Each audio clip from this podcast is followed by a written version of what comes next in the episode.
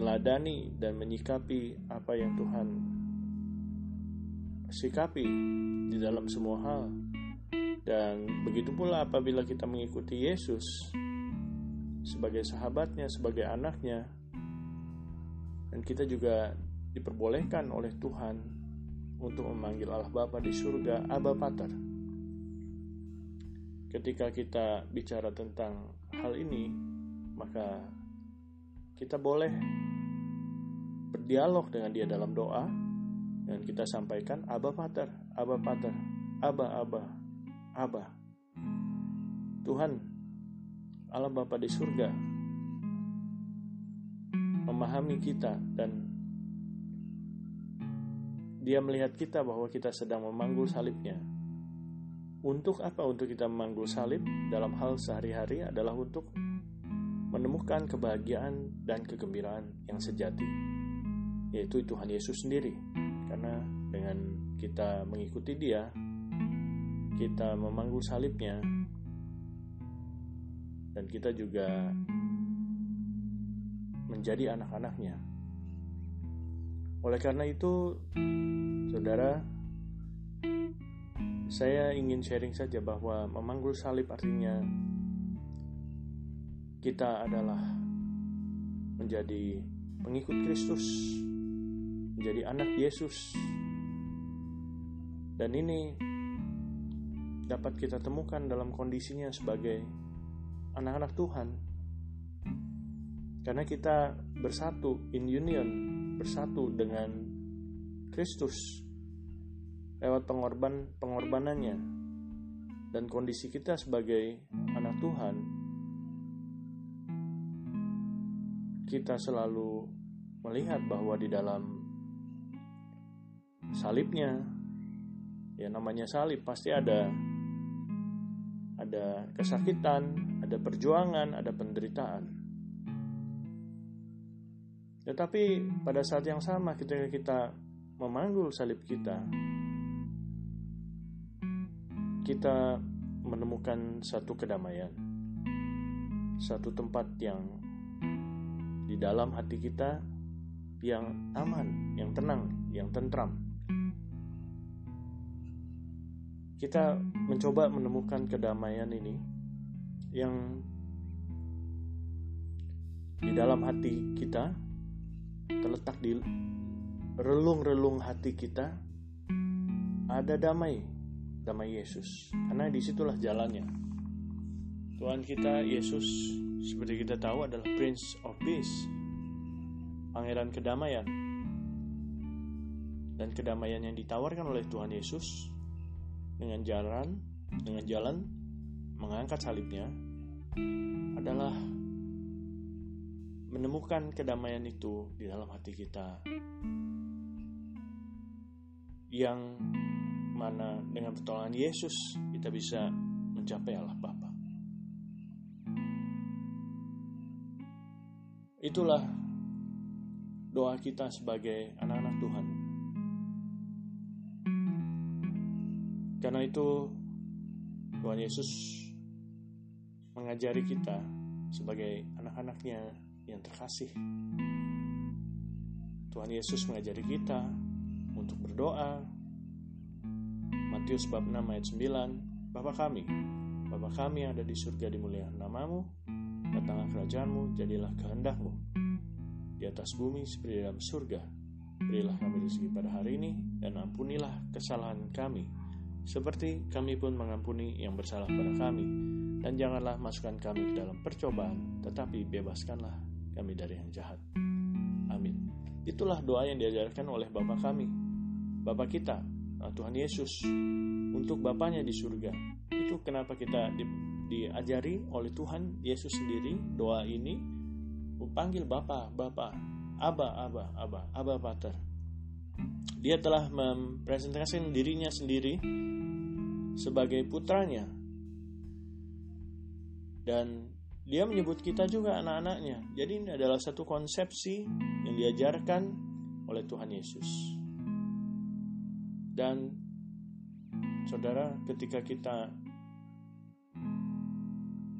menerima roh Tuhan, roh kudus, the Holy Spirit dan ini menjadi sebuah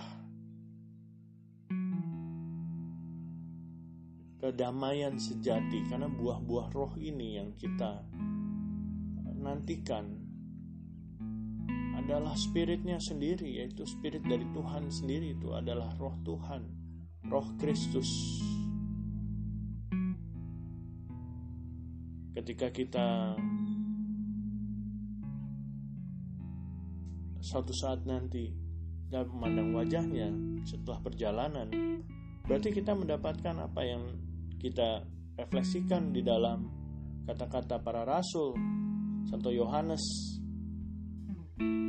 di suratnya yang pertama Saint John see what love the Father have, has given us that we should be called children of God and so we are John first first uh, the letter of John the first one ayat 3 sampai uh, bab 3 ayat 1. Jadi apa ya? Ya kita dilihat bahwa uh, cinta Tuhan itu diberikan pada kita. Kedamaian Tuhan itu ada. Sudah ada dan kita tinggal mencarinya dan kita harus berusaha. Dan ini bukan satu hal yang sekejap saja tetapi memang suatu proses Tuhan kita ini penuh kasih dan kebapaan ya, dan penuh cinta. Ini sebagai seorang Kristen kita belajar semenjak kecil ya mayoritas kalau kita uh, lahir di sebagai Kristen atau kita belajar ketika kita dewasa dan kita menemukan bahwa personalitas yang ada dan transformasi dan proses dari hubungan ini, relationship antara kita dengan Tuhan. Karena itu saya sering mengimajinasikan seperti kita menutup mata lalu satu saat nanti kita lihat seperti garis cakrawala yang indah. Ya. garis cakrawala yang indah. Kita menemukan bahwa ini seperti ada panorama. Dan dari para kudus kita belajar untuk renungan-renungannya untuk selalu memikirkan hal ini. Dan ini istimewanya uh, gereja bahwa ada yang namanya persetujuan para kudus. Dan role model kita adalah para kudus yang sudah di surga. Dalam hal ini saya mengutip Santo pelindung saya Santo Jose Maria Escriva yang mengajarkan tentang perenungan ini. Ya, dia pernah ngajarin di suatu retret. Dia mengatakan di hari pertama ya Tuhan adalah Bapa kita. Dan kita tidak lari tidak boleh lari dari kenyataan ini. Seluruh hari kita kita jalani dengan dengan memahami ini dengan kesadaran ini bahwa Bapa di surga itu ya kebapaan penuh kasih. Dan kita berkontemplasi dalam doa. Dan setiap kali kita berdoa kita kembali kepada Yesus yang penuh kasih dan mengorbankan mengorbankan sesuai keinginan dirinya untuk menebus dosa-dosa kita orang berdosa